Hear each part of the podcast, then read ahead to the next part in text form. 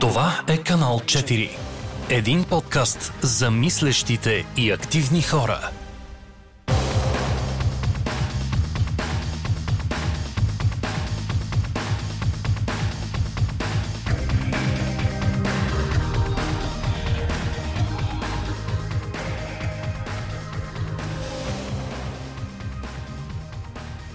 Здравейте на всички! Аз съм Илиана Динова и с мен е Виктория Костова. Здравей, Виктория! Здравей, Илиана! Радвам се, че сме тук в канал 4. Днес сме се събрали да обърнем малко повече внимание на една много интересна постановка. Казва се Дивата патица на Хенри Хипсен. Този, така да го наречем, гигант в драматургията. И ще поговорим малко повече за това и през неговото високо изкуство и метафизично, както си казваме, може да стигнем до много по-лични прости неща, които бихме могли всеки един да ги използва в живота си. И дори не е нужно само на битово ниво, просто за да се чувства добре. Да, доколкото знаме на Крис Шарков, като режисьор и екипа, може би най-знаковите имена, които ще засегнем спрямо техните роли, са Елена Телбис. Да, Пападопол. Така, Иван Бърнев. Да, точно така. Ами ще започнем с това да ви разкажа малко какво се случва в самата постановка. Става въпрос за едни семейни тайни и семейни сплетни, така да го наречем, които се зафорят между две семейства. И при връщането на един от героите от чужбина всичко се разбира. А преди това всичко е било, как да кажа... Потайно, недоизказано, точно така. И това всичкото нещо се случва между три поколения и много важни акценти в постановката са идеалите за истина, чистота между взаимоотношенията и някаква справедливост. И това цялото нещо се случва в едно общество, което ако не залага на имиджа и парите, то поне залага на това да колекционира успехи. Онзи човек, дето трябва да колекционира успехи, за да се чувства пълноценен, а не просто през живота си, така да го кажем. Просто изключително амбициозното общество. И това се открива там. И дали истината и справедливостта, как да кажа, са възможни в това общество. Защото често пъти знаем, че някакви други средства са нужни за целите, когато човек трябва да е единствено и сам на върха, с много пари. Така да го кажем.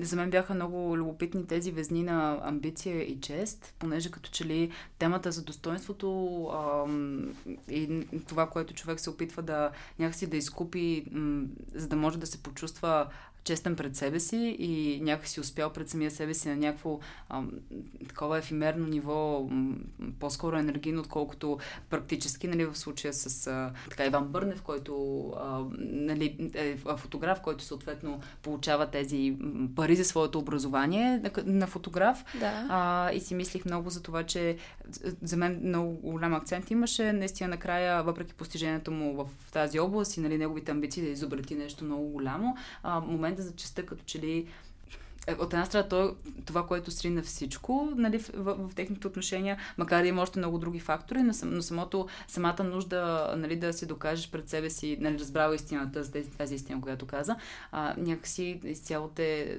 дори някакси те издърпа от призванието ти, което за мен беше много любопитен сблъсък, понеже винаги съм си мислила, че върват в унисон. Да, това е изключително интересно. А някакси, че се разминаха. Или че може би беше така, че той изначално призванието му не беше... Фотографията по някакъв начин. Да, или не беше толкова обвързано с неговия страшен идеал за чест и за достоинство. Да, не знам, не съм много сигурна в това. Да, това е може би по-странична дори тема. Да, абсолютно. Сюжета той започва... на едно парти. Да, на едно парти. Тогава позволено, преди пандемията. Да, точно така. На едно парти на едно изключително богато семейство, което, как да кажа, всички източници тръгват от него. Да, беше доста накъсана самата постановка от гледна точка на сцени, т.е. много различни неща се случваха и може би това е някакси малко абстрактно, но мисля, че е много интересно да погледнем темата и после ще те питам ти какво мислиш по въпроса. През през героинята, малката дъщеря Хедвиг. Добре. Имам чувството, че тя беше някакси средоточие на абсолютно цялата постановка и че всичко мина през нея, докато тя в същото време играше една роля на едно малко тихо детенце, което все едно не разбира какви са тези семейни драми, които се случват. А аз мятам, че дори тя седеше тихо, но наблюдаваше и попиваше всички драми около нея, тъй като тези тайни и лъжи се бяха случили от едно семейство в друго и тя дори беше по някакъв начин продукт на това нещо. И искам... Дори буквално. Да, дори буквално, в един момент. Да, в един момент, нали, имаше малък елемент на предателство и изневяра, разбира се, нали, в лъжата. И искам да кажа, че тя седеше невинно и тихо, но усещаше цялото нещо. И беше като някакво затишие пред буря. И бурята после, когато избухва, нали. И мисля, че и нали тя седи така много тихо и в един момент стана един плот твист, който е крайния жест на самоубийството, което тя направи. И нали много жалко, много тъжно, защо случи това самоубийство, нали. Ако ще... Защо красивото тихо дете умира и не успява да издържи в тая лоша обстановка, която, нали, е родено, защо не успява да, как да кажа, да е... Защото, нали, се случва така, че често в някаква обстановка детето е съществото, което събира двете страни. Да, да. И според мен това го имаше, но беше много скрито. И, нали, детето умря, и то умря, може би, защото всички бяха потъпкали детето в себе си. И тук според мен идва тази идея за вътрешното дете и тая нова концепция в психологията, че всеки има едно вътрешно дете в себе си, което е желанията му, мечтите му, едно 10 годишно дете, и ние не сме научени да сме добри родители на това дете. Тоест всеки един човек има едно дете и родител и не сме научени да бъдем родители и да го отглеждаме и да му даваме това, което иска. Защото някакси ние влизаме в социалния свят и трябва да свършим това. А много пъти нашето дете това не му се занимава, но ние все едно затваряме си главата да слушаме това нещо. Тоест затваряме си ушите да чуем неговите желания, в които в един момент стават викове. И имам чувство, че точно защото всички бяха потъпкали, т.е. свидетелство за това, че всички бяха потъпкали това дете в себе си, бяха в крайна сметка лъжите, които се случили. Защото ако хората бяха слушали своето дете, те ще да бъдат искрени. И нямаше да се стигне до това нещо. Как го намираш ти тази концепция? Много интересно. Аз за първи път чувам за нея. Може би единствената аналогия, която ми идва на ум е тази сега доста контравършъл женска Библия, която, нали, е бягаща с вълци, за архетипите, нали, за приказките. Тя е много вързана с представлението, за което предния път говорихме, Синята брада, брак без приказка, за различните женски архетипи. И просто на първо място ми идва точно това архетипа на женското психия, което е точно дете, и отново ми се върти в главата за нещо женско, понеже, нали, главната героиня в случая е жена във формата, нали, като дете. За мен тя нямаше толкова детско поведение, може би, в пиесата, по-скоро някакси решенията им се струват като на възрастен, нали, цялото и търпение към тези лъжи, както ти описа много добре. Нали, в сюжета има, както каза, едно такова изчакване, едно такова мълчание, на пръв поглед дори нали, да, тя ги попива, но цялостното ѝ поведение сякаш не ги забелязва, дали защото е приела, че за всекидневие, или защото се опитва през, нали, нейния си вътрешен свят да наделее тези емоции, дори това пословично повтаряне, че ще си развали очите, нея, нали, е толкова любопитно и да прави снимки и съответно да се включва в другите занимания. Така че това... За вътрешното дете и това, че всеки може би го е изгубил, една такава представа на мен ми звучи много правилна, като се опитвам в момента, нали, да мина през сюжета и да си представя как всеки е изгубил тая връзка с собствените си един вид нужди и потребности. Да, точно емоциите, и чувствеността ти. Това е, което детето символизира. Да, това, което по-скоро си мисля е тогава върху какво човек проектира, нали, има ли или не върху какво, ми въобще има ли нещо, върху което човек все пак успява да проектира вътрешния си свят, защото не успява, нали, да се свържи със себе си. А тази пиеса, както започнахме още в началото, на Крис Шарков като режисьор, важно нещо да се спомене. От самото начало говори наистина, освен за така доста бидови теми от гледна точка на изневяра, на семейен скандал, на неща, които са били прикрити заради някаква чувствителност. Няма лош герой, няма черно и бяло. Всеки е преживял през някакъв път. Но наистина се мисля по-скоро за това как хем се предават и много силни чувства на сцената и нали, сякаш човек вижда развитието на живота в едни 30 години, нали, от преди раждането на главната героиня, чак след това си представяш какво би се случило, нали, от предишния живот някакси на майката, т.е. няколко времена има пиесата и си мисля същевременно как хем има изгубена тази връзка с емоциите на човек и неговата и грижата за самия него, обаче в същото време ние като зрители виждаме някакви емоции, които може би са представени на повърхността или по някакъв начин просто ние ги усещаме въпреки, или може по-скоро те са страшно импулсивни и дори кризисни и затова не може да ги видим в истинската им всъщност. Да, и аз също ги намерих кризисни и дори си стигам до извода, че може би са точно кризисни, защото дълго време са били потъпквани. Аха. Защото аз не казвам, че всеки човек не е свързан с вътрешния свят. Никакъв случай. Просто бих казала, че в обществото, което живеем, не сме научени да... Нали, не трябва да плачем. Ако имаме емоция, която трябва да изявяваме, тя много по-добре да бъде гняв. Нали? И дори имаше доста гняв в тази постановка и точно такива някакви екстесивни емоции. Точно защото смятам, че дори постановката беше когато вече чашата прелива от тези лъжи. Защото те се мълчат, има някаква, може би, пасивна агресия дори. И в един момент тия хора си вадат емоциите и разбират истината и затова беше така по-интензивно, да го кажем, поне във втората част на постановката. Да, аз абсолютно самата автентичност. Аз също като че ли... Мисля, че имаше все пак един момент, в който когато нали, бащата пееше на микрофона, нали, Иван Бърнев и нали, другите две дами, нали, почти патриархална структура нали, на косъм свириха, акомпанираха му по някакъв начин и беше едно такова малко музикално произведение. Да. На мен тогава някакси все пак ми остана представата за едно много спокойно и удовлетворено семейство, така да го кажа, въпреки самите нали, финансови и проблеми, за които някакси няколко пъти се спомена от самото начало и това, че бащата на нали, тялото на главната героиня всъщност се разбира за неговото минало, нали, че той е бил овец, след това го осъждат за разлика от този главен причинител на всички беди, този богат бизнесмен с младата си съпруга, който в крайна сметка не бива осъждан, въпреки че е виновен наравно с нали, тялото на главния герой.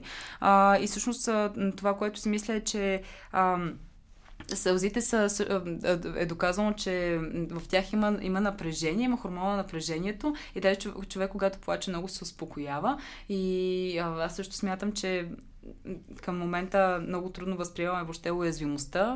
Може би, нали, дали заради маските, за които успяхме да говорим предния път, нали, дали заради това, че много трудно, като че ли човек му остава пространство да бъде искрен заради социалните норми, в които се опитваме, нали, да се вместим в нашия живот, за да се... И аз не знам заради какво да се поддържа някакъв баланс, но единственото друго, което ми хрумва за вътрешното дете е, че има една теория, че човек... една философска теория твърди, че човек никога не трябва да ражда деца, понеже когато ти доведеш някого на този свят, си отговорен за всички страдания, които той може да преживее. Той ще преживее поне един ден, нали, някаква болка. И т.е. ти като си нямал възможност да го попиташ дали е готов да преживее целият този ужас и стрес, нали, на съвременния свят и не само на съвременния, въобще на това, което носи живота, ти нямаш правото да го създаваш, нали, понеже друго същество страда заради теб. Нали, този мит, може би, за вечното страдание, нали, на земята и на небето. Така че това е, което си мисля за тази психологическа нова теория за вътрешното дете. В героите се опитам да си представя как нали, в случая вътрешното дете на главната героиня, дали то въобще още се е формирало, понеже тя е много млада в пиесата. Да. Аз мисля, че тя буквално е... Цялата тя е едно дете. И че още в нея няма родител, макар че после... Тъй като този образ беше изключително градиращ, през цялото време се билдъпваше, както казват хората, в един момент имаше един израз на отговорност и буквално показа, че сено тя е родител. И това беше точно момента преди да се случи самоубийството, което беше просто интересен този въпрос, дали цялата обстановка на лъжи ще я накара тя да потъне в блатото като една дива патица или по-скоро да изплува.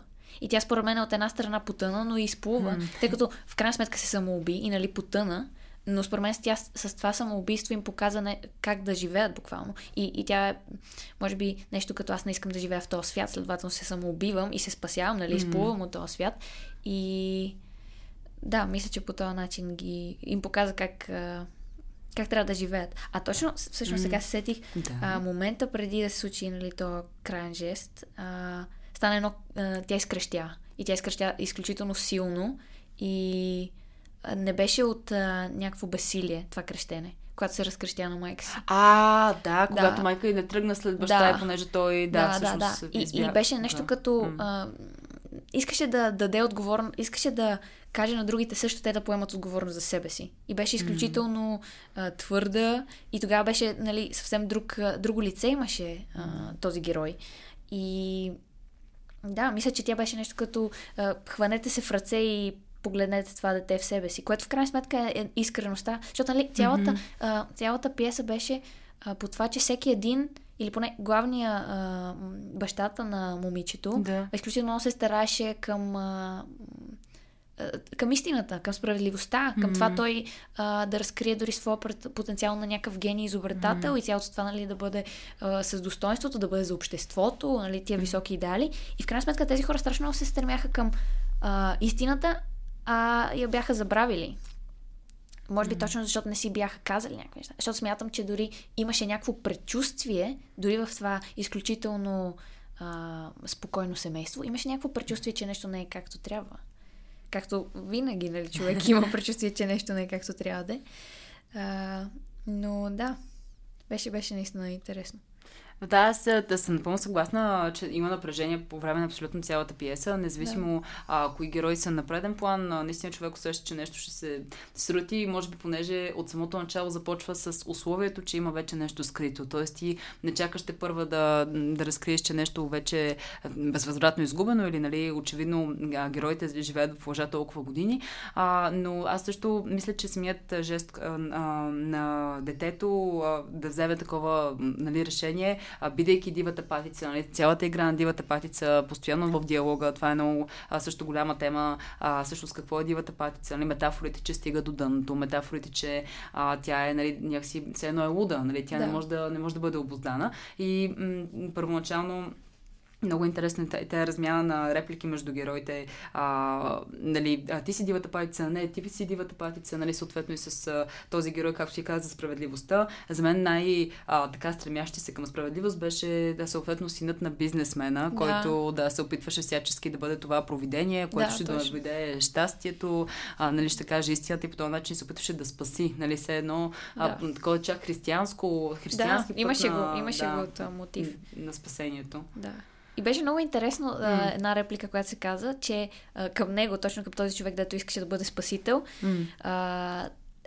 казаха му, ти искаш да бъдеш спасител, но искаш да спасиш цяла нация. Някакси проблем на цяла нация да решиш. Да, парафразирам го, разбира се.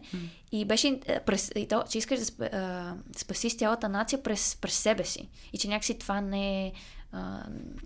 как да кажеш, че не е възможно някакъв колективен проблем ти да решиш през своето лично, единствено само през себе си. И през това, че отиваше и казваше истината на хората и дори се очудваше, защо те не са щастливи от истината. А то може би трябва малко време на хората, като чуят истината повечето пъти, ако не са искали да чуят дълго време. Да.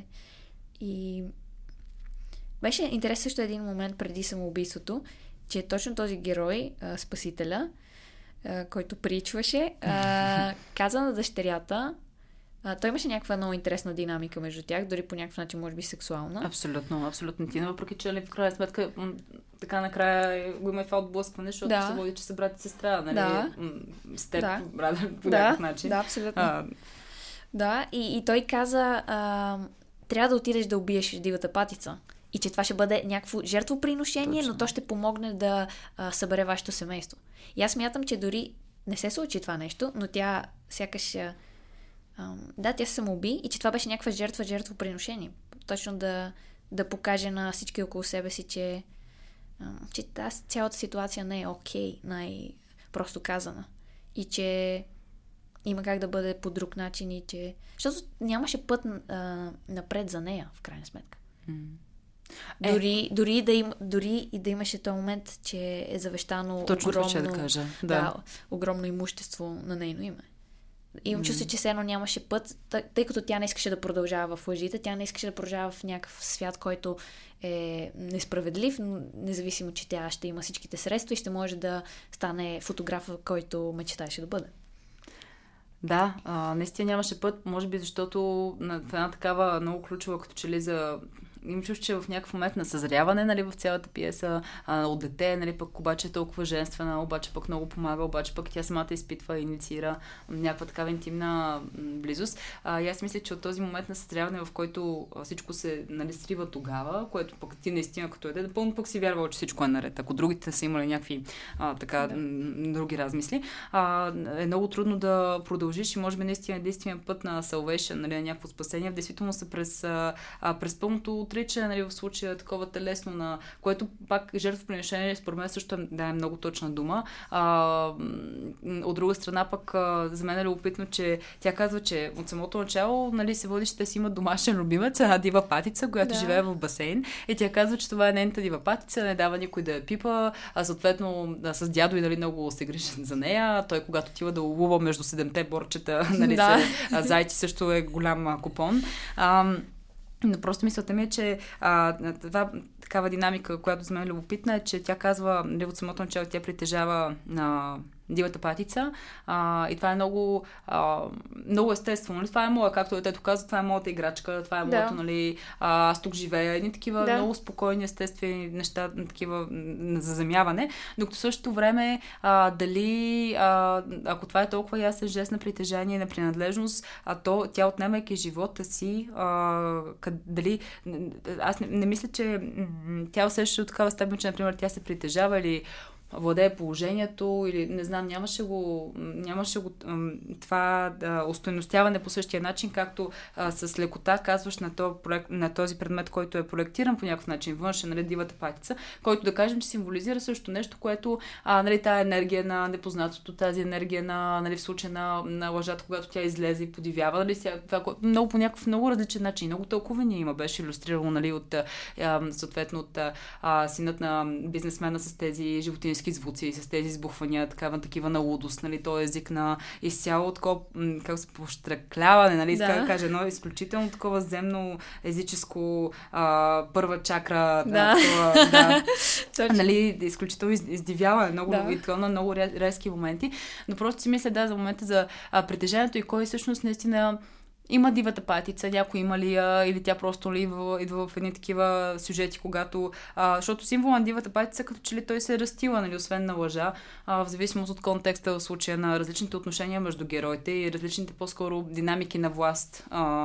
Обаче, за мен, така да е просто точно за самоубийството, като говорим, за мен като че ли беше някакво заявяване, че, нали, това дива патица е моя, и това е моя, и, нали, моят живот е мой, и аз сега, нали, ще покажа, както ти каза, искам да покажа, че може да е различно, искам да ви накарам да поемете отговорност, и макар и такова детско решение, че може би има и друг начин да вместо да се убиеш, но е толкова безизходицата голяма, че ти, нали, решаваш да наистина да умреш и така едновременно някакси да удовлетвориш баща си в случая, защото тя вярваше, че, нали, когато тя убие дивата патица, която, да кажем, в случая тя, баща ѝ ще се успокои, понеже той вярва, че вече тя не е негово дете и така нататък, нали, т.е. той момент, затова си мисля с дивата патица и нейните трансформации чрез езика. Абсолютно. Много интересно.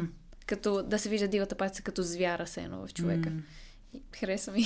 А смяташ ли, че това самоубийство до някаква степен беше убийство от гледна точка на родителите, че точно защото те бяха...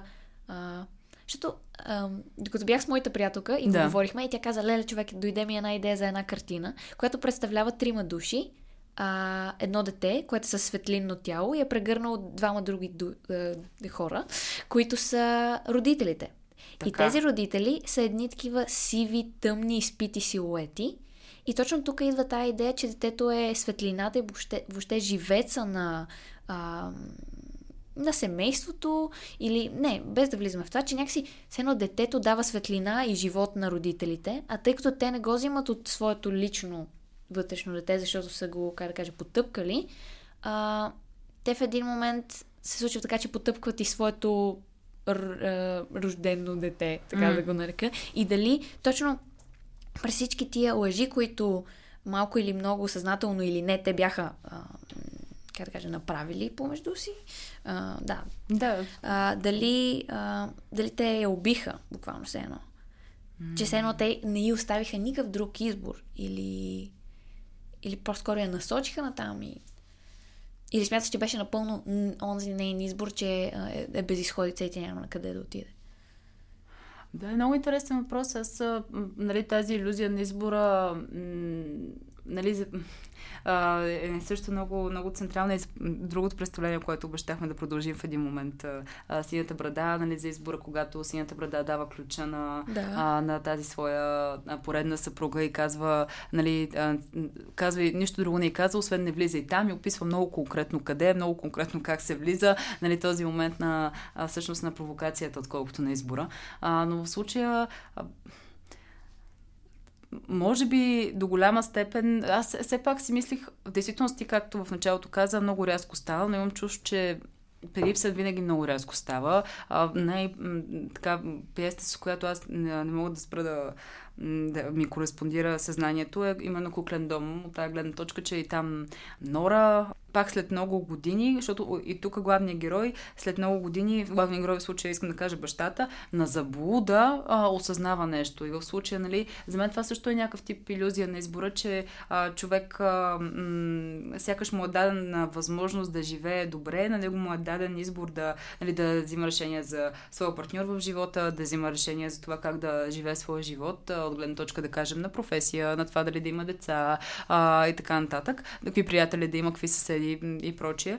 Обаче в същото време, нали, за мен това паралел е страшно, нали, ясен в съзнанието ми, в случая между Куклен дом и това, че човек, който живее в заблуда, един външен фактор отваря очите му и се вижда цялата, нали, такава тленност и преходност на тази стабилност, която си имал, защото си мислил, че си избрал. Защото имам чувство, че бащата, и аз го мисля сега от гледна точка на бащата, това въпрос, понеже нали, каза, че да, нали, той човек, може би той най-пряко я убива, именно защото той накрая се отрича от нея едва ли не, казва, че не иска да я вижда, пък те са най-близки заради хобито си. Да.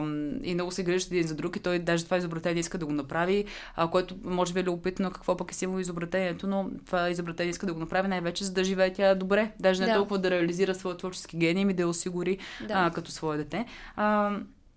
И с това си мисля, че в случая, нали, бащата, разбирайки всичко това, че, нали, може би на него като му е отнет избора в един такъв момент много рязко, нали, от това, че съпругата му, вероятно това не е неговото дете, съпругата му е била с друг човек и така нататък. Това всъщност, нали, той също човек го е спонсорирал уж да научи занаята за неговата работа в момента, когато издържа семейството и прочие. Като че ли детето е част от този избор. На мен не ми се струва толкова, че това усилие е насочено към нея, макар че съм съгласна напълно с теб, че през нея някакси минава пиесата.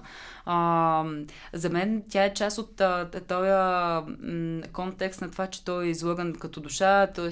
това е една душа, която е изцяло обречена, която мислила, че била свързана с своето дете. В един момент, нали, прекъсва, да кажем, цялата емоционална зрялост на своя жизнен път. Всичко започва от начало. Някакво такова прераждане, нали, някакъв рестарт. Той трябва да се изнася и прочее.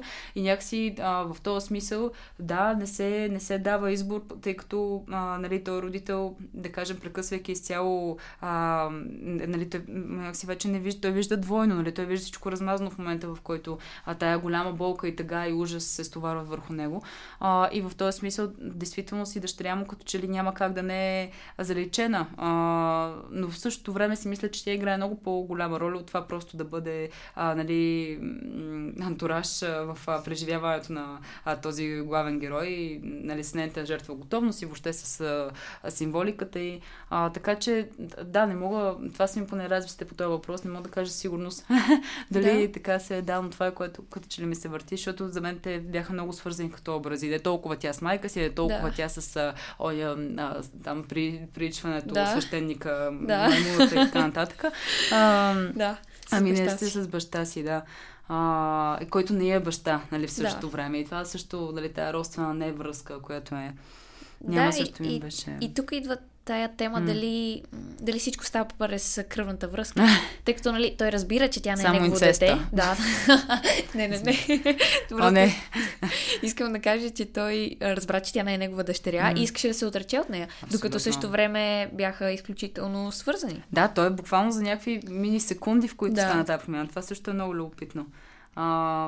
Но да, в едно, как да кажем, патриархално общество, това е напълно... Естествено, да знаеш, че детето ти, като не е твое, нормално да. Цел това беше всичко много хубаво, но по-добре. До сега беше добре. Но това е, може би тук е наистина това, което ти казваш за родителя и за детето, че главният герой е доста егоистичен, въпреки това, нали, бащата, аз мисля, тъй като да, той мисли за своето изобретение, това е чудесно, това може би е, нали, неговия гений в него, докато същевременно трябва да съвместява тази тъпа скучна работа, нали, да редактира сватбени снимки и такива неща. Обаче сам по себе си аз много си мислих и за това, нали, за честта и за достоинството и за призванието, и в тази връзка дали това пък не оказва влияние на връзката и с дъщеря му и с него самия, на него самия с него самия, на това, че той, нали, той не е постигнал нищо в живота си всъщност до момента. До голяма степен жена му помага, нали, изцяло с работата, тя смята паричките и... Да, аз също го намерих, че всъщност той беше някакси в по-женската енергия, няма да кажа женска роля, беше в женската енергия и той нон-стоп имаше някакво такова усещане на вина, че не стабилният мъж в семейство, който носи парите. И той, нали, за това беше, аз трябва да направя моето изобретение. Ти мислиш, че е било главно заради... Ами, да, може дори заради това още повече да беше то стремеж към отговорност и чест, които, нали, са повече мъжка енергия неща, точно защото той беше в другата крайност. То още с момента с искането на помощ също е много конкретен, понеже никой от тях не се потърсиха един друг, нали, съответно, когато се разби тая връзка. Да, но... Да, беше някакво такова затваряне в болка, което пак е много естествено за... Така е. Но не е много, но точно може би заради това си загубили тая връзка, нали, за която започнахме, че не е зрява, ще се отнесе от това да налетая искреност и в следващия момент, нали, когато много ясно за паралел дойде дамата, младата нова съпруга, нали, на бизнесмена, която говореше за откритостта, нали, въпреки техните там 50 години разлика. Добре, а искаш ли да поговорим за нихилизма в цялата пиеса? Да. Защото някакси го усетих и го усетих през героя на доктора. Добре. Тъй като той също беше един такъв, дето казва истините. Освен този спасителя, той казваше сякаш по-заземените и реалистични истини. Да, абсолютно. И той каза едно много интересно нещо, че за един друг герой, че каза, парафразирам нещо като, аз му казах, че е дяволски или че все едно дявол се вселил в него, за да усети, че има смисъл. Че, да усети, че е пълноценно същество. И имаше някакъв... Тоест искам да кажа, че както имаше страшен стремеж към високите идеали на справедливостта, така имаше някакъв нихилизъм, дето отрича всички тия идеали и е нещо, като няма смисъл целия живот. И дали го намираш. И това дори по някакъв начин може да го обвържем с ангажираност към социума. Защото нихилистите са точно хора, които, нали, не зачитат ценностите, които са зададени от обществото. И са нещо като всичко е се тая. Дори бих се самоубил веднага. Ако може сега, даже понеже много време мина и вече по-тежко стана. Със сигурност, не знам дали би го дефинирала така, напълно съм съгласна с това, което казваш за доктора, че, нали, неговите истини бяха много свързани като че ли с това, че, нали, не е водеща наистина социалната ценност, не е водеща ценността на общността или това, което биха решили, потенциално би решила масата от хора, ами по-скоро едни такива други... Но аз, неговата позиция също ми беше изключително, освен, нали, отново за земена, може би искаха да го обвържат с неговата професия, макар че вида му по халат и джапанки беше жесток. Беше страхотен. Определено той защитаваше една теза, че все едно всичко е безмислено. Това го открих много пъти. И той го казваше директно към този човек, дето искаше да е този герой, който искаше да е спасителя, че някакво си, той му казва, за какво ги казваш ти истини? Все едно няма смисъл да ги кажеш ти истини, за какво се бориш все едно?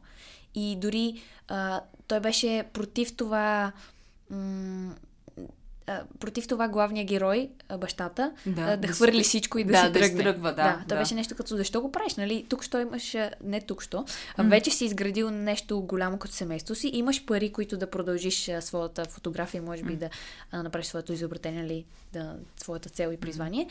И защо сега ще си тръгваш? Нали? Какъв е смисъл? Какво ще постигнеш? И някакси той обясняваше, все едно всичко е безмислено и че дори не е обвързано с това, че той си в семейството с любимите ти хора. И да. Защото някакси единия спасител беше, сега истината, любовта, ще се свържем, нали? Ключовото, а другия беше нещо като, ама какви глупости ми говориш, нали? Няма такова нещо. Да, като образите имаха точно един диалог накрая, в който стояха. И смятам, че разбира се, и двамата бяха в крайност. Това, което той каза, че той е доктор и че това е неговото призвание и той какво е главното нещо, което прави, ми лъже хората. Лъже хората, че ще са добре или че по-скоро... Да, беше нещо такова изказано, че той ги лъже, че все едно дори да са болни има някаква надежда. Нещо. Иначе той беше нещо като аз не намирам, че ще има надежда, но иначе им казвам, просто така за да... Нали, това е някакси такова много властово решение. Ти имаш много власт в ръцете си, когато живота ти на някого, ти избираш спрямо твоите си етични принципи как да го продължиш. Иначе, наистина сега като... Казваш, в действителност, доктора беше такъв герой, който по никакъв начин не... Може би нямаше и толкова... Бих казала за това, сега като... Дори не съм разсъждавала толкова върху неговата роля, именно може би, защото нямаше кой знае какво открито отношение към ситуацията, понеже беше в неговия си свят и вярваше, нали, разбира се, спредваше това отношение на това, че всичко е... Равно фото е. Това е, нали, като че ли нямаш много значение дали някой ще се раздели или ще умре, просто да няма усилие, нали, да няма някакъв стремеж по-скоро, някаква такава насочена енергия. И обаче пък в същото време изглеждаше как доктора и този, който беше за любовта, нали, за истината, за това, че нали, как така, нали, като казах истината, всички трябва да са толкова щастливи. И той наистина вярваше в това от самото начало, нали, за него. И може би любопитно и неговата истина, къде се разбила, преди че каза, нали, че с баща си това му е било отнето всичко и така нататък заради отношенията с баща му. Иска да кажа, че тези два героя, въпреки това за мен не стояха като така полюсни. Имаше някакво намиране на диалог между тях, може би, защото и двамата вярват в някакви много далечни, много завършени такива концепции, които може би няма как напълно да се приложат на практика. Нали, тая теория на максимализма. Не знам. Да, така го намирам наистина. То по-скоро е, че са на една и съща линия. Крайностите. Че ли единия е безмислието, а другия има смисъл страшно в любовта. И... Да, има много голяма смисъл в любовта, но само ако тя е постигната чрез истина. Явно, точно, това беше важно. Пак за мен това пак е, нали, такъв властови модел.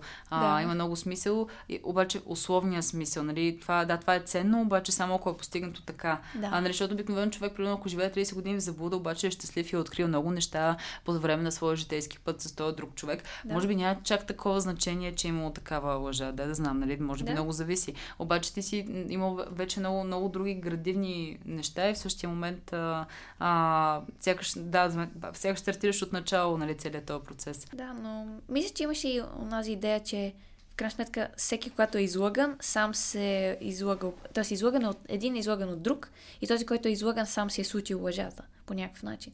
Тоест, ти дето каза, че двама души 30 години са заедно и в един момент се вижда лъжа и, нали, че не е толкова безмислено. Тоест, искам да кажа, че дори един момент да има за лъжа и предателство, смятам, че това не е безмислено и че пак се учи и че... В крайна сметка, може би бащата беше излъган, защото той се беше оставил да бъде... Той приел парите за това обучение, смисъл на първо място. Да. И той беше приел ролята в това да някой да трябва да го осигури. Следователно и после... Той е възможно да е чувствал длъжен на, нали, този бизнесмена, понеже в крайна сметка, нали, баща му е бил осъден, пък бизнесмена не е бил и той може би смисли, ето сега аз заслужавам, нали, като син на пострадалия да получи тези пари, понеже може би това да му чувство за справедливост, нали, щом тук е наранено, аз сега имам право на дивиденд, нали, който да ме обезпечи, нали, защото аз съм неправдан, нали, не знам. Това е... Милата жертва. Много, просто изключително много, но като че ли най-ключово беше това, въпреки всички, нали, такива като че ли загадки и вметки, нали, от гледна точка на отношенията между хората и моделите, това за намирането на образа на детето, да го кажем, на детето, на образа на детето и това, което ти въведе като концепция в психологията за това, когато човек вече прекъсне връзката със себе си, тая повърхностност на емоциите, нали, до какви състояния води, защото, нали, до насякъде наистина по време на цялата пиеса виждаме много нешлифовани емоции, които просто извират, изливат, нали, изключително не могат да се обуздаят, понеже до този момент нямаш езика и средствата да комуникираш. Да, а и защото от много дълго време са били потискани, в един момент изкрещяни са в някаква болка. Той иска да каже, че са много ексесивни, точно защото са били потиснати. Да, и ако, как да кажа, обвържим цялата и затворим малко тази тема за Дивата патица, постановката, и пак я минем през това човек да бъде отговорен към себе си. И отговорен за себе си, и че детето се самоуби, за да покаже, че този свят не е както трябва да бъде. Да. И че е добре всеки наистина да погледне към себе си. И пак онази прегръдка, която стана въпрос за нея, когато говорихме за дръж се, да прегърнеш себе си, да погледнеш себе си. И че един индивид, когато обърне внимание на себе си през емоции, през не само емоции, през отговорности, когато обърне внимание на себе си и стане отговорен на себе си, би могъл да стане отговорен и за нещо извън себе си, което може да са неговите близки и след неговите близки света.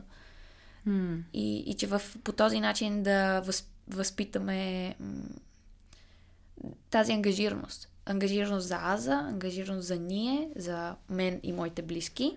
И повечето хора спират до тука. Но аз мисля, че всеки човек трябва да бъде отговорен към голямото цяло, обществото, човечеството, уния хора, които дори не ги познаваш лично, разбира се, и да беше отговорен към това. И че има как това да се случи. И когато виждаме някаква неистинност, да я посочваме. Но може би да не я посочваме с онази емоционалност. О, не, виж сега, лъжа, ужас. Нали? А някакси да се стараем да се замислим защо се е случила тази лъжа, че ние дори сме допринесли, ние сме искали да бъдем излагани, за да се е случила, и после да помислим как това, какво ни е научило и как да продължим. Но може би това е най-трудното от тази рефлексия. Човек гол и бос, нали, да отиде уязвим, да приеме, нали, тази лъжа. Изключително трудно е човек да, нали, тези няколко нива на същността, тези демони, нали, които идват от всякъде, на човек да се изправи пред собственото си чувство за вина, собственото си чувство за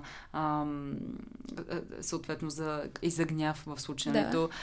За мен вината е много ключово чувство. Наистина е в основата на почти всяка друга емоция.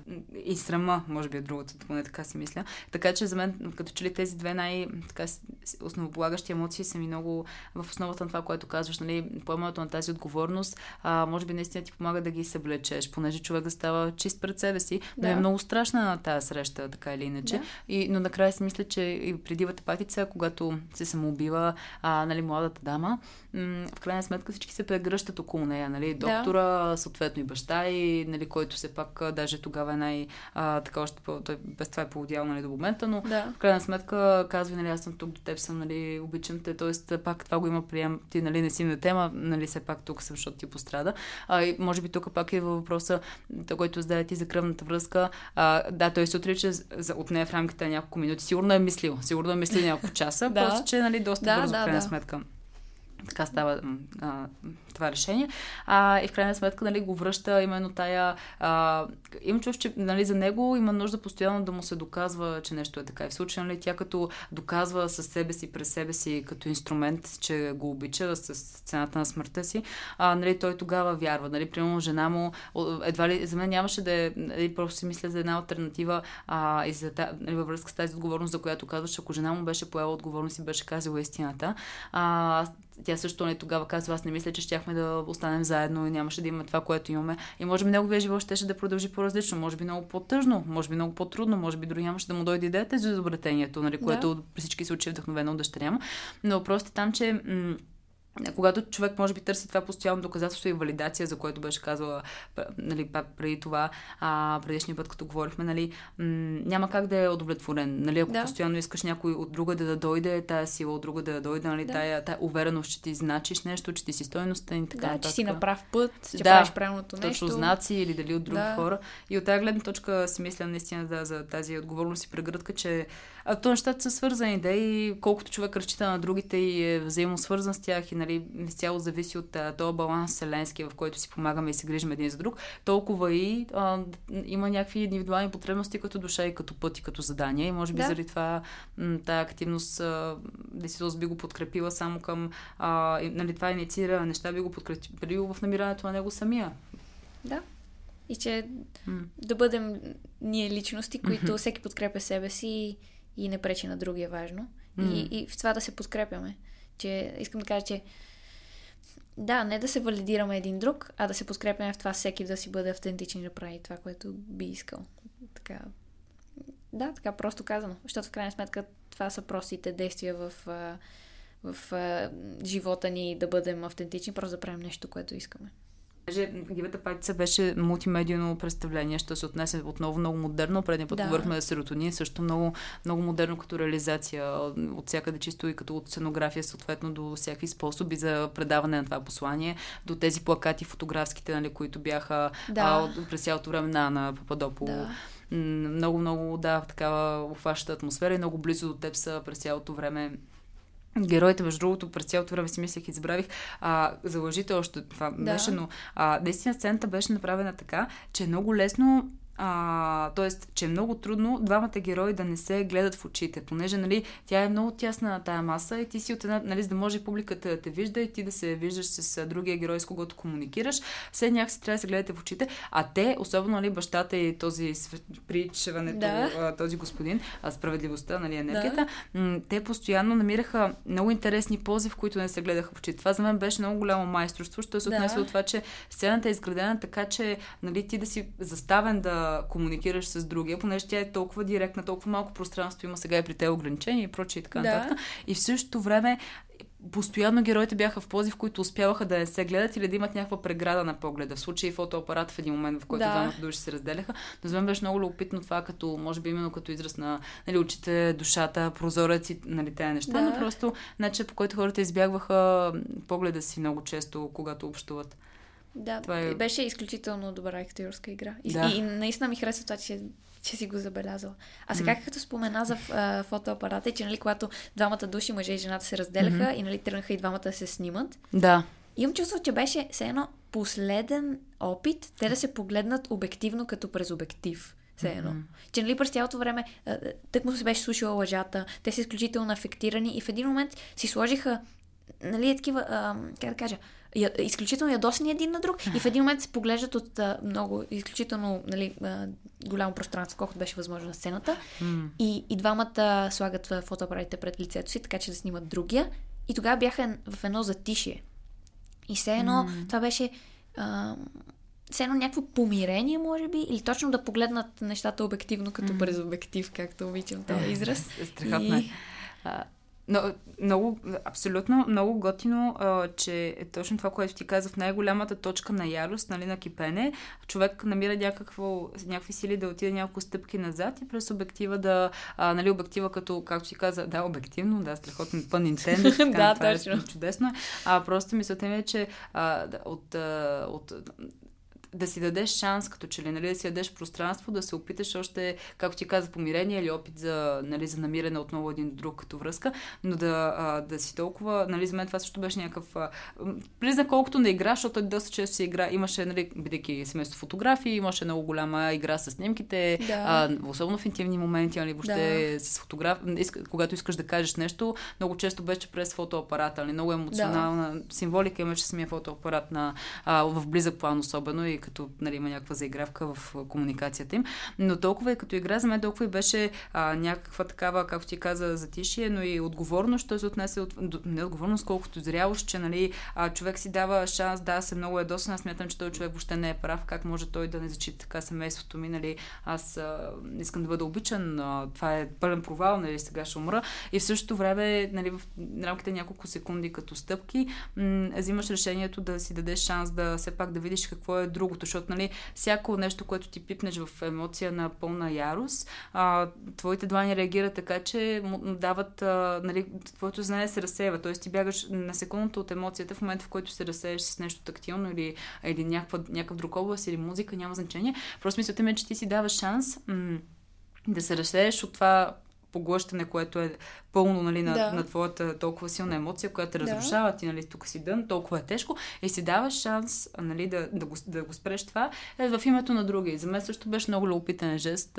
И пак казвам зрялост, че аз съм супер, защото двамата бяха малко такива, нали, от бедна точка, макар и тя по-стабилна, но малко склонни към тая драма нали, на всеки аз съм виновен, т.е. другия човек е виновен, аз съм в най-лошото положение, нали, на жертва. Да, някаква крайност. Да. Точно. И в същото време и двамата взимат това решение, все пак за този човек, с когото съм прекарал толкова години и така нататък, ще дам един такъв шанс да си взема въздух и да наистина финално, както обектива показва, т.е. нали, от една такава холистична гледна точка виждаш пространството, така да го възприемеш. Така че за мен това може би е много знаково и става точно накрая преди да... Да. И смятам, че дори е не само даване на шанс на другия човек, а дори да си дадеш шанс на себе си. Да, че абсолютно. Просто да не си затворен толкова много в болката си. Метафорично леко казано. Не, абсолютно. Но, да, и се едно обектива отваря. Абсолютно това капачето, нали, на светлина, което пропуска. Много, много любопитно и въобще, че се броя през цялото време през снимки, нали, тая прожекция, нали, съответно това оплощение, нали, тая друга форма на съществуване, нали, защото през фотоапарат и в огледалото винаги нещо е различно на теб самия или на другия. И въобще винаги има някакъв филтър на възприемане на света. И може би те самото по себе си това резонира с лъжите, че ли това филтър на света. Именно неврово през снимките, през плаката, през лентите и през отношенията. Изключително дечето, което похватна.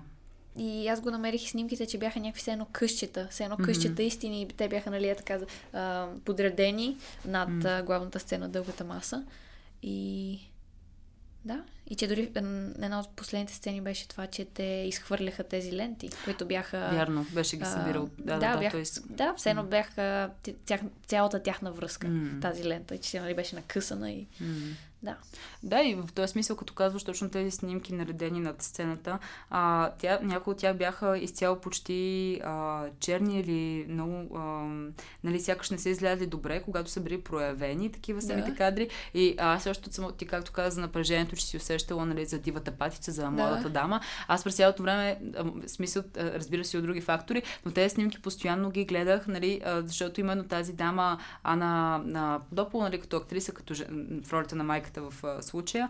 Дали тя беше на тези снимки, тя беше нали, именно в толкова различни, едно и също лице, една и съща снимка, която цяло Инстаграм има много филтри върху нея, или съответно и накрая е изцяло накъсана, седно с ногти е раздрана, много любопитно, и през цялото време си мислих, нали, как едва ли тая поредица снимки предначертава, нали, този образ, който през цялото време си мислих как, нали, нейният образ, който всъщност е този образ, който излиза най-лъжовен в случая, нали, че тя е изневерила, че тя е излъгала, че тя не знае кой е бащата, нали, че този образ, който е чист, проявен, нали, в някаква сутрешна светлина, нали, в която, нали, е такова много искрено усещане за доброта, нали, жената, която се чисти, грижи, гледа как да спести, нали, и в същото време същата енергия, която излиза от очите и от челото и, нали, от косата, прибраната коса и така нататък.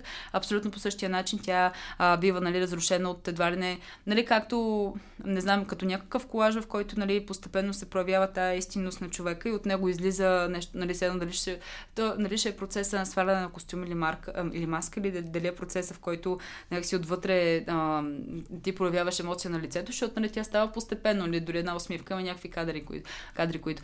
Аз през цялото време си мислих за това и, нали, после сега го свързвам с начин, по който се разви сюжета, че, нали, образа на тази дама, който ли е най-опоручения, нали, уж в случая спрямо разказа, е и чисто визуално през цялото време от самото начало на спектакъла показан, че той ще бъде, нали, разрушен и може би това ще доведе всъщност до големия сблъсък на... Да, и че беше през цялото време декор, който седеше там. На практика. Да. И да бъде наблюдаван. Но мисля, че тая незавършеност най-добре я представям през моята тая концепция за самоубийството, че точно момичето се самоуби, за да каже не искам да живея в този свят и че все едно ще се върна, когато света е по-добър. Следователно ще има някаква отвореност, че света все пак може би хората ще решат да се стремят наистина към истината. Благодаря на това действие, което тя провокира. Което, нали, шока. Нали, хората тогава се размърдват.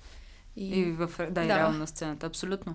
Да, аз напълно съм съгласна за въпросите и за това питане, което наистина трябва да върви постоянно, по принцип, в съзнанието на човек да намира някакви неща, които са му любопитни. Много е хубаво това, което казваш за края, всъщност, че освен, че е призив към света, че аз се тръгвам, това е моето решение, но и нали тази надежда, че всъщност аз може би има пък вариант за мен. Не знам, зависи какво стана от тук нататък. Нали? Вие кажете, чисто като рефлексия такава. Да, т.е. вие кажете, оставам вие да поемете някаква отговорност и нещо да свършите. Ценно. Да, т.е. някакви условия да промените, за да... Условността на смъртта. Да, за да има повече... Да, за да има бъдеще. Така да го наречем. Аз мисля, че би било чудесно да завършим именно с това послание, което че ли се върти в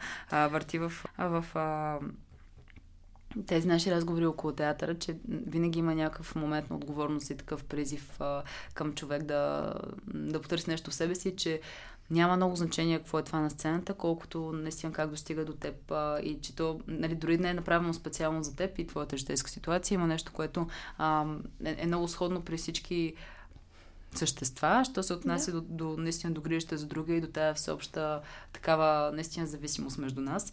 И